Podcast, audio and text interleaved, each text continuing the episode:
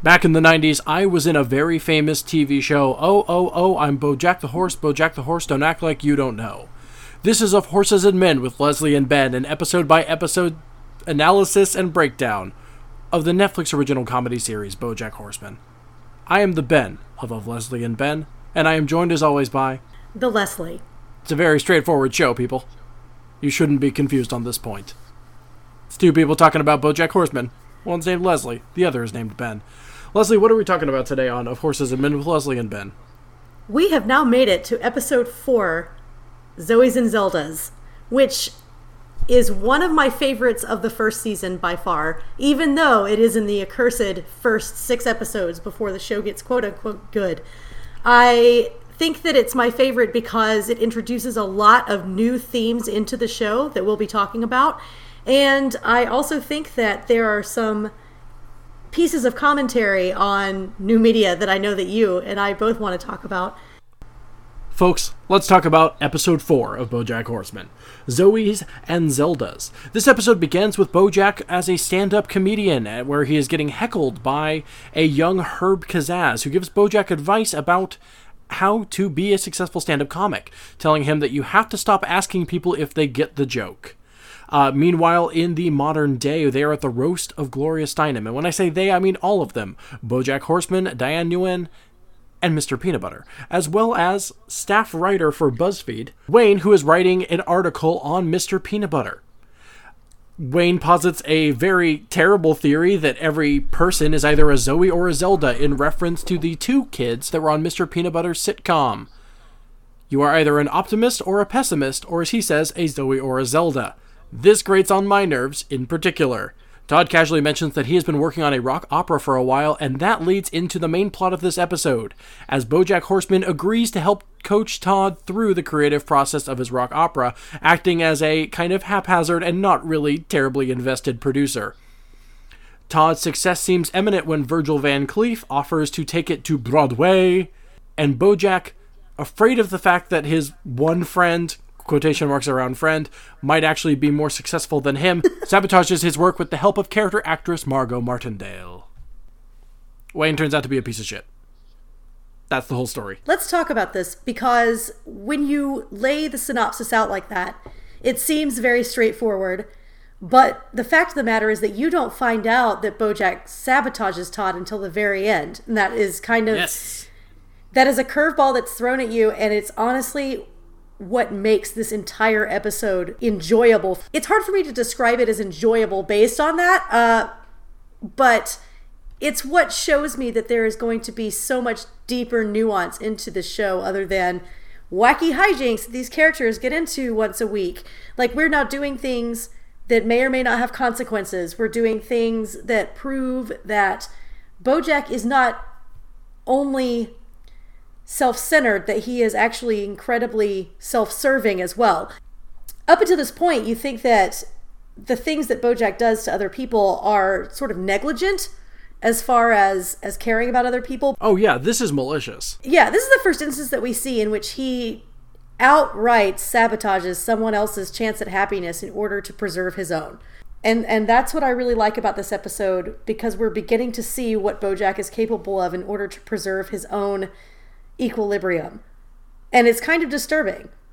Oh, it, it's it's it's yeah, it's awful. This guy has um, barely any morals and a lot of money and connections that he's obviously in the way that he's presented in the show connections that he's not really doing anything with. But now this is the first time we see that yeah, no, he, he, can be motivated when he wants to, and that's to screw over his friend. Yeah. Hey, Bojack's a piece of shit. Bojack is a piece of shit. He is not a good guy. He's not a good guy at all. And and that's what I like about this episode. This is the first I mean, sure in the past episodes it's like okay, he bought muffins and ate all the muffins out of spite, which seemed kind of low key and a bit silly. And sure he's Yeah, but Neal McBeal deserved it. Yeah, it, yeah, Neal McBeal. God. And then he may have slept with Sarah Lynn, which is disturbing in its own right. But all of these things up to this point have not ever seemed like premeditated attempts to manipulate the people around him. Whereas this elaborate scheme to keep Todd from following his dreams and also to keep Todd thinking that Bojack was helping him follow his dreams as opposed to the opposite. This is where you're really starting to see okay, this guy is bad. He is not a good person. And we spend, honestly, the rest of the show figuring out A, why he's not a good person, and B, what he thinks about not being a good person. And I think that this is laying out the groundwork for that in such a concise way and in such a definite way. I absolutely love this episode. This episode is phenomenal, obviously because it allows us to peer into Bojack's soul like that. But this is the first episode where we get some real, honest to God Todd development. Oh yeah, I mean, that's one of the plots of this episode is that somebody, I forget who, I think it's probably Diane, suggests that like, wait, Todd's been living with you for so long, and you've never really asked him about himself. it was it was Diane. which is obviously which is obviously in itself a prompt for us to realize that we don't really know anything about Todd other than the fact that he's a slacker. It's the fourth episode in, so that's actually a perfect transition into learning more about this character by having one of the characters realize that he doesn't know anything about this character. And we get some honest to God Todd development. We, we get some we get a sneak peek into his past that then gets exploited against him to ruin his future. Yeah, yeah. In in in a really fantastic sight gag, one of one of the best of the earlier episodes, in which we find out that this this video game that he's obsessed with, with the heavy metal cover and the guy with an axe, is like a match three game. Yeah, Decapitator. Decapitator. That it's like a match three Tetris type situation as opposed to the carnage that you thought it was. It's also it's also great because we get a very first uh our very very first albeit tiny tiny tiny glimpse of um Emily. We get our first sighting of Emily, Oh, yes, his girlfriend that he that we find out more about later. Uh you know, you only get to see And features prominently in Yep. season three. and you only get to see like from the nose down, not even like the bottom of the nose down, but you can tell it's her. And I thought that was really great continuity. Yeah, one of those things that they probably just decide to expand upon later. And I guess when you only show half of a person's face and haven't cast them yet, you can kind of easily come back to that character. Oh, sure. It just, I just, I just really like the attention that they pay to that, and uh, this is another testament to it. So we get a lot of development of Todd. Um, he obviously is continuing to navigate through his life with the same optimism and let me think of how to say this. We see him navigate through his life with the same amount of optimism and kind of like not quite dim-wittedness, but we're almost there. Uh, that that he's been displaying throughout the first three episodes. But we also find out things about him that we didn't know previously, like about his video game obsession, but also the fact that he once ran from a Russian mob, uh, which is of course different from the Mexican cartel or whatever it was that he was that he was trying to avoid being killed by when he put on the quinceanera in episode one. So he has a I- I mob think- problem. Well, that's one of my favorite gags in this episode is I didn't know you were on the run from the Russian mob. Well, a Russian Hey. mob. Yes, exactly, exactly. Like like Todd has some mob issues, and uh, come to think of it, that kind of figures into a B a, a B story later on in another season that we'll get to. I can't recall if it's two or three, but it uh, it's the one where he actually now that I think about it, organized crime and Todd is kind of a running thing Oh, because absolutely. because when he's in in we'll get to all of this later but of course there's the instance in jail uh, and then there's the instance where he and the weird prince guy switch places like this is a whole problem that todd seems to have where he seems to get involved in specifically organized crime that, that he has no no business getting involved in it's so interesting It happens to all of us. It's understandable. like you do. You know, he gets involved in organized crime like you do. Um, but yeah, so I really, really enjoyed all of that. Uh, all of those nods are fantastic. Those those little clues that we get into the life of Todd, which is clearly far more complicated than BoJack ever thought, far more complicated than we ever thought. Uh, you know, I also really appreciate how apparently in the past BoJack ha- has consistently invited Todd to go do stuff, only to then knock off for strippers instead of taking Todd wherever it was that, that he was supposed to take him. That's I- what BoJack is—a disappointing sitcom dad. He really is. He really, really is. and I think that that, that matters. Oh, absolutely. Um, I mean, that defines their early character relationship is that he is resentful of Todd. Yeah, and I think that that's something that gets explored fairly fairly frequently and fairly deeply that we're going to get to go more into as the episodes progress. Another thing that I really enjoyed about this episode is and I know how you're going to feel about this already.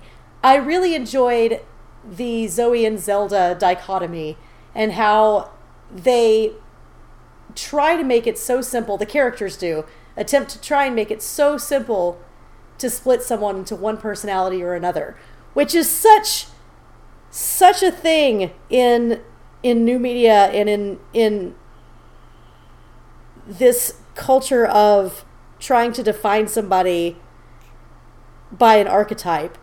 Mm-hmm. And I think that one of the better parts of this episode is the end, where, like I said, I just can't, I just can't get enough of the end of this episode. So not only are we being shown BoJack paying everybody off, and, and so we're able to suss out that he's devised this whole plot, but over all of that, there is a monologue that's going on by Wayne that discusses how Diane thinks that she's a Zelda, but she's actually a Zoe, and how there are good people and bad people.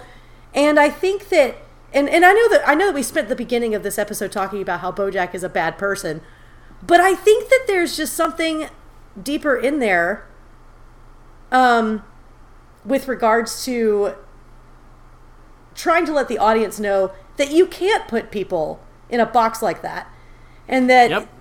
you can't put people in a box like that. You can't compartmentalize people into one of two types, good or bad. And I know that this may sound really, really. Uh, I know that this may sound really, really fabricated deep, as in you know, as, as in uh, an overanalyzation.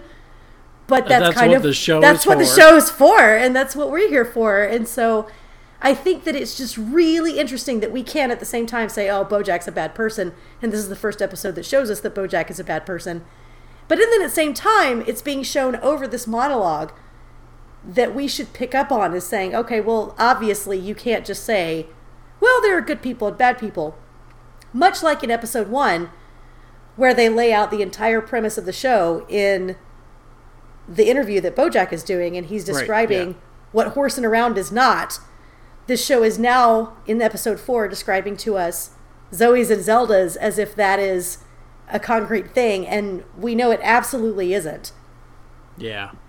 No, I, I agree completely, and that's that's obviously a meta reaction that we, we can't possibly infer if that's what they intended, but that's certainly the reaction that we're receiving just by watching it. Um, oh, I think it I don't ab- I don't think that's fake Oh. deep at all. Oh, I think it was absolutely intentional. To be honest with Oh, you, all right. having having watched that particular episode four times now, I've watched because I've well because I've run through the whole show twice. No, uh, no, on my own, and then I watched this episode again twice. Um, having watched it four times now, it is a very deliberate meta thing that they have done, but it's not something that you would ever be able to pick up on until you've seen the entire series, in my opinion. Sorry, I, I guess I, I didn't mean to say it wasn't intentional. I just think that's certainly more of a meta reaction on our ends than maybe anything that was explicitly put down as right. I see. I see. Yeah, no that no, that makes absolute perfect sense to me. But I think that I mean, I guess you do have a valid question which is while all of that is true, maybe saying it wasn't intentional isn't the right word, but there is a way to explore how much of that meta content the writers were going for when when they And certainly there is plenty in this laid show. this out. Yeah. Oh, sure. Absolutely. That's one of the things we have to figure out in not just this, but like in all sorts of, of um, you know modern media is what are the what are the reactions for the audience that are intentional by the writers, you know, i.e., feeling sad, you know, when someone dies or, or whatever, um, or what are the sort of you know meta reactions that are kind of individualized to each person or require certain levels of subtext and thought that may not be for the general audience, and and that, those are reactions like the ones that you and I are having to this show. Um, you know, while we're also getting sad when characters die and all that. And that's why I love this show so much. Stuff like this is why I love this show so much. Because even as early as four episodes in, you get an ending like that where you are left questioning what the intention of the writers was, how much of it was just telling a story, how much of it was telling you the larger story of what this show is going to be and what it's going to mean, while also introducing us to the concept of how low Bojack can go in terms of wanting to make himself happy before anybody else. Mm-hmm. I completely agree. Yeah. So, and I know I told you that I have so many thoughts on this episode. It's mostly about stuff like that, and so I don't I don't mean to dominate or manipulate this conversation or any, or monopolize it. Rather, I just I just I just love this episode, man. Not at all. This is the reason people are listening. It's just such a good one. And if you are listening and enjoying this, go ahead and leave a review on iTunes. That's five stars, and it helps people find us. so now that we've gotten that bit out of the way, I really want to hear your thoughts on how they portrayed. So, I mean, specifically BuzzFeed, but also all new media websites that are similar to BuzzFeed in the characterization of Wayne and his BuzzFeed article on Mr. Peanut Butter. They clearly were making a statement with this, and I think that I think that you have a couple of opinions about it. I feel like you're I feel like you're hyping me up like a wrestler or something. Like No, it's true though because like like I feel like you're uh you know, like, folks, he's got opinions about BuzzFeed. He's got opinions about new media. weighing uh, however many pounds from Portland, Oregon, Ben Hamlin. All that I'm trying to say, all that I'm trying to say is that I feel like you and I both have our our corners of expertise, and that I have spoken about mine. yeah. And I really and I really want to hear your thoughts on this. Well, I'll cut a promo about how much I hate BuzzFeed in a second. Uh, yeah, folks, I'm about to uh, uh, to damn Infinity Break and Of Horses and Men with Leslie and Ben to relative obscurity because I'm about to piss off the only uh, media outlet that millennials read anymore. Uh, folks, I fucking hate BuzzFeed. um, I hate BuzzFeed conceptually. Uh, I hate BuzzFeed in practice. No, um, it's not. It's not BuzzFeed's fault. Um, although no, it, it kind of is because they contributed to this culture that we exist in of you know the way media is distributed and written about. Um, but it's it's all over the place. Um, you know, and, and there's a lot of guilty parties in this um, in this mess. Um, I even in I mean in college I literally gave presentations on like Huffington Post and how they didn't pay writers for like a very significant period of time. So that's important. It's important to discuss why we're not a fan of BuzzFeed and why we're not a fan of this Yeah. this this surgence of new media and how articles are being published and written and how content is being manipulated these days. So it's very important to go into why. Yeah, folks, I, I should perhaps lay down some credentials other than likes BoJack Horseman. Um, I have a bachelor's in digital communication arts and new media communications from Oregon State University. Uh, where I got it isn't doesn't matter that much, but it wasn't. I didn't like buy it in a dark alley. Um, I earned it, and I wrote uh, presentations about this kind of stuff. Um, I hate BuzzFeed for, and I I don't just mean BuzzFeed. I mean, look, it's a type of site. BuzzFeed and its ilk. BuzzFeed and its ilk. It's articles that you know focus more on clicks than they do on actual content. It's uh, things that are just drowning in pop culture without having any new substance to them. It's it's all that kind of stuff. It is in this episode, I think particularly. I'm actually going to refer to my notes here directly.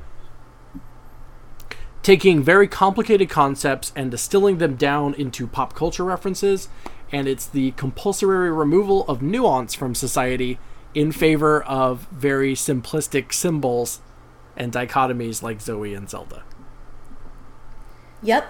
Yep, absolutely. And I I I can't wait until there is a day in which we disagree on something because that'll be a fun day. But so far, but so far I agree with everything that you've said, particularly considering the the simplification and sort of the dumbing down of nuance in order to give us sound bites or text clips or tweetable just tweetable things that can be used to try and make an edgy slacktivism point or whatever it is there's a lot going on with media now that appeals to people's inability to think Mm-hmm.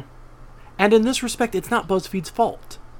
BuzzFeed's just a part of this system that started with, you know, the way news was reported online in like 2010 or 2005. Like it's been a it's been a slow kind of downgrade what once we accepted um, sidebar advertisements as our primary means of supporting the internet digital economy. Um, that clicks matter more than the content. Um, and you know we have a joke on Twitter. Um, we, it is I Twitter.com. Um, no, there's like a joke on Twitter that anytime anyone compares anything in real life politics to Harry Potter, it's usually met with the caption of "Dear God, please read another book." Yeah, yeah, absolutely. You know, like this election is just like Voldemort. Like all of that is just so so Dear very God, please read counterproductive. another book. It is so just, dear God, please read another book. Um, so I would like to discuss what you think because I, I, I kind of know what I think, but I feel like my thoughts are not as cohesive as yours are in terms of what statement you think this episode of the show is making about sites such as BuzzFeed with this characterization of Wayne and with this article and with the whole concept of Zoe's and Zelda's. Well, sure. I mean, I think what I was kind of um, the reason I brought up the Harry Potter thing is that like I think that's like a huge problem is that we are taking these the these complex, complicated uh, topics like foreign affairs or the way our governments run or whatever, and we we have to dress them up in the clothing of like children's literature or 90s sitcoms or anything like that. It seems like the way that modern media gets reported to millennials. Uh, this is not a criticism of millennials. I don't think this is millennials' fault. You're a millennial. I, I am a millennial. I do not think I'm is a millennial, technically speaking. Uh, yeah, yes, no, yes, you are. Um, I do not think this is millennials' fault. I think this is a problem with the way we are marketing news to millennials. That everything has to be dressed up in references to Friends and 90s sitcoms, or to Harry Potter and children's literature, or, you know, oh, Trump is just like Thanos, or, or you know, whatever nonsense. Like, it feels like it is. Um, it, it has been a, a slow sliding scale downward into not being able to engage with complex themes directly and instead having to mask them behind juvenile interests from you know your average reader's teenage or, or, or middle school years um, and i don't say that as a as a bashing of any of those particular subjects because i'm a dude who has a comic book movie podcast. Um, like obviously I, I relish in the ability to discuss critically uh, complex media ostensibly aimed at children and teenagers. I just don't like it when that becomes our only frame of reference for how we discuss bigger issues past that And I think that there's so much there I and I think that there is so much weight placed on m-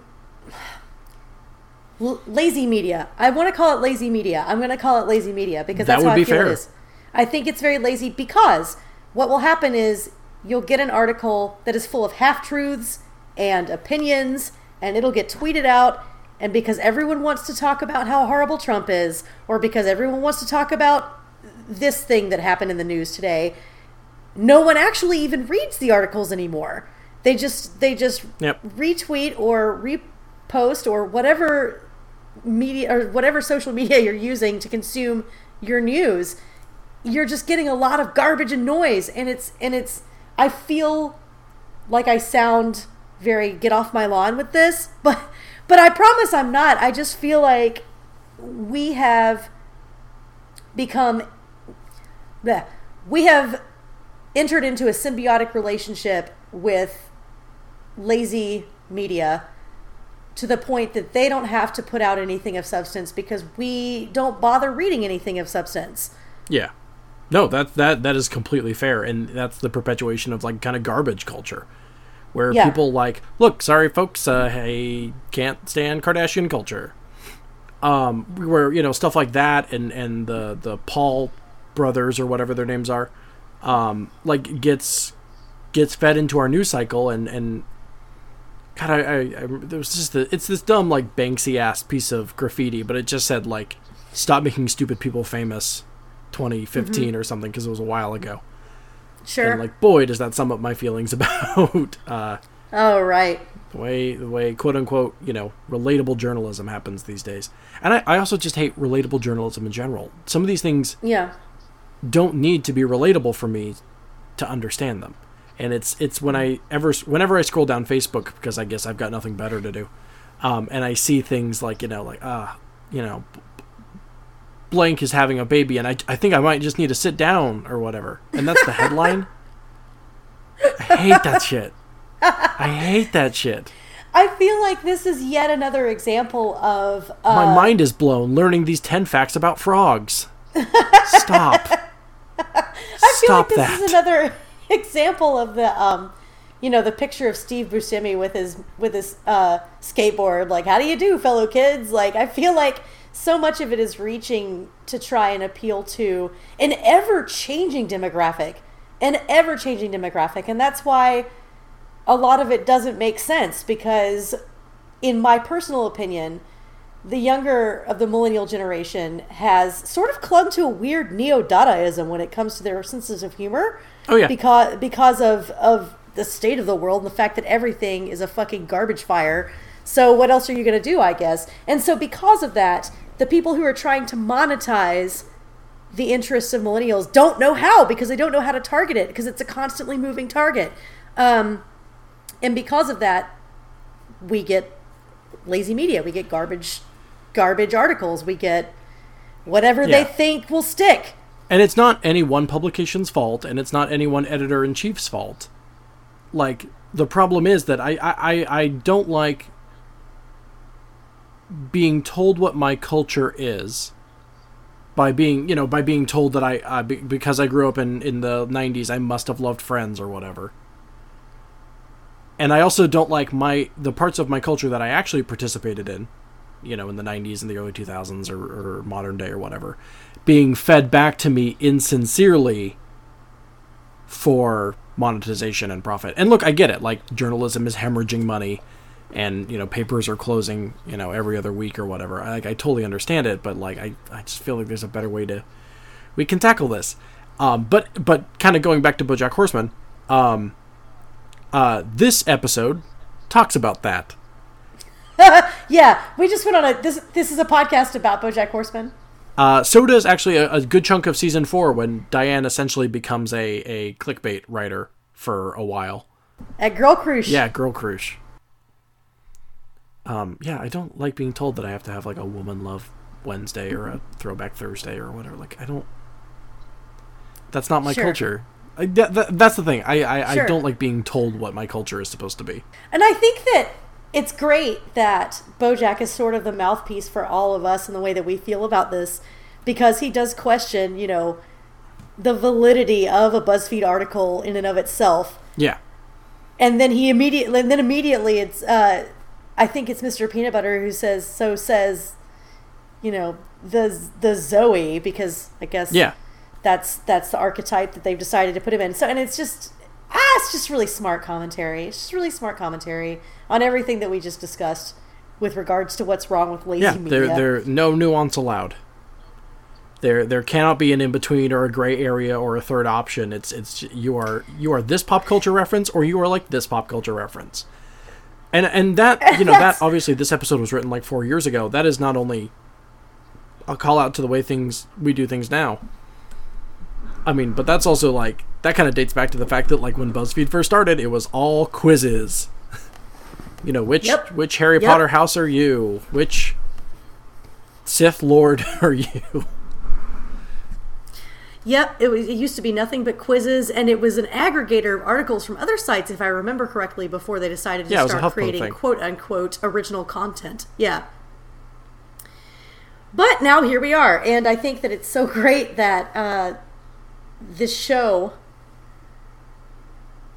I just, I know I already said it. I'm going to be a broken record on this. The ending was so good because it absolutely subverted that.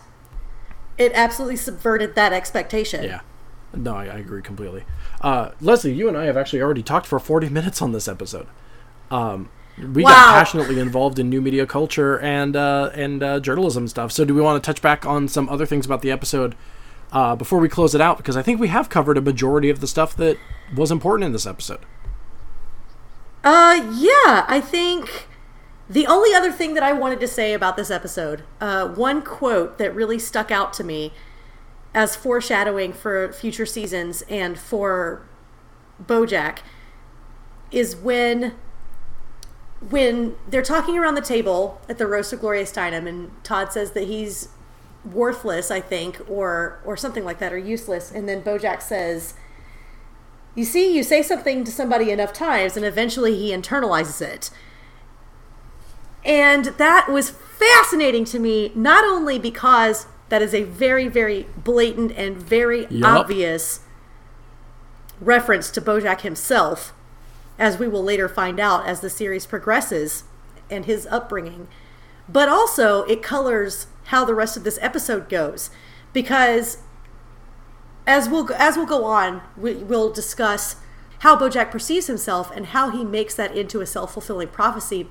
But also, in this specific episode, it is contained in this little bubble of he believes that he is, for lack of a better term, a stupid piece of shit, and then he goes and he does these horrible things. So I just I really really enjoyed the inclusion of that line and and I really appreciated what that meant in a broader sense. And I really wanted to make sure that that got brought up because that was definitely one of my favorite favorite Yes. details. Yeah, that that's brilliant, and that that also highlights a lot of uh, future character development for, or or arrested development for a lot of these characters. Um, sorry. Uh, so uh, real quick, just one of my uh, obviously this episode features uh, Virgil Van Cleef, uh, which is a fantastic character. Uh, voiced by the incredible Paul F. Tompkins, using uh, essentially his uh, Andrew Lloyd Webber voice from Comedy Bang Bang and uh, I, probably several episodes of Spontaneanation with Paul F. Tompkins. Which is particularly funny when he actually says something about Andrew Lloyd bleh, when he says something about Andrew Andrew Lloyd Webber in that voice. That's Yes. very hard to say. I don't know if you're familiar with Comedy Bang Bang, but it's Andrew Lloyd Webber and Cake Boss are his like two go-to characters. Well, I I certainly have something new to listen to now. That's for Uh, sure because I've got to no, hear that. Don't. Comedy Bang Bang is like each episode's like three hours long. Oh, geez. Okay. And well, eh, and we'll see. We'll That's see how the bored podcast, I get one day. and then the TV show version just isn't good. Okay, fair enough. Um, yeah, no, it's it's something like you. It's something you should only experience in like best of clips on YouTube, not actual Fair. full Okay, episodes fair. or anything. Right, right, right. No, Um, I can I can jive with that. But anyway, it was just really funny to hear him talk about Andrew Lloyd- Webber that way. Yes. When he what is it he says? He, what is it he says that he could be a real hot penis about Yeah, everything? be real hot penis about it. Yeah. Um, yeah, absolutely, absolutely wonderful.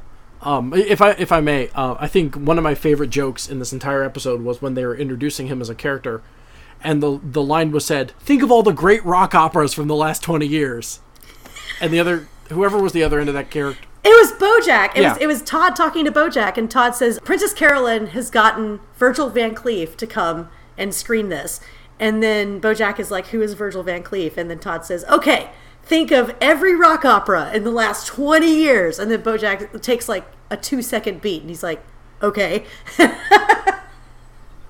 there are none, and it's just fantastic. because there are none.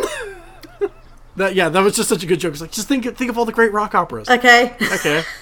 it's so it's it is such a low key understated joke that it really really really lands and it's one of my favorite jokes of the episode as well for sure Yeah, th- those kind of subtle anti-humor digs are some of my favorite types of jokes. Period, but especially in this show. oh Another thing I want Yes. to talk about for a second is the fact that that ending monologue of Wayne's that we get after he's done and he's and he tells Diane that she's supposed to be with him and not Mr. Peanut Butter and he leaves and it's revealed that Mr. Peanut Butter's Oh, still in fuck. the room and then he's like I and he's like I like that Yeah. guy like it's going to take a while before we begin to see Mr. Peanut Butter's less Yeah, he's still a gag character. dopey and loyal side, but f- yeah, he's but so he's definitely very much still a gag character at this point.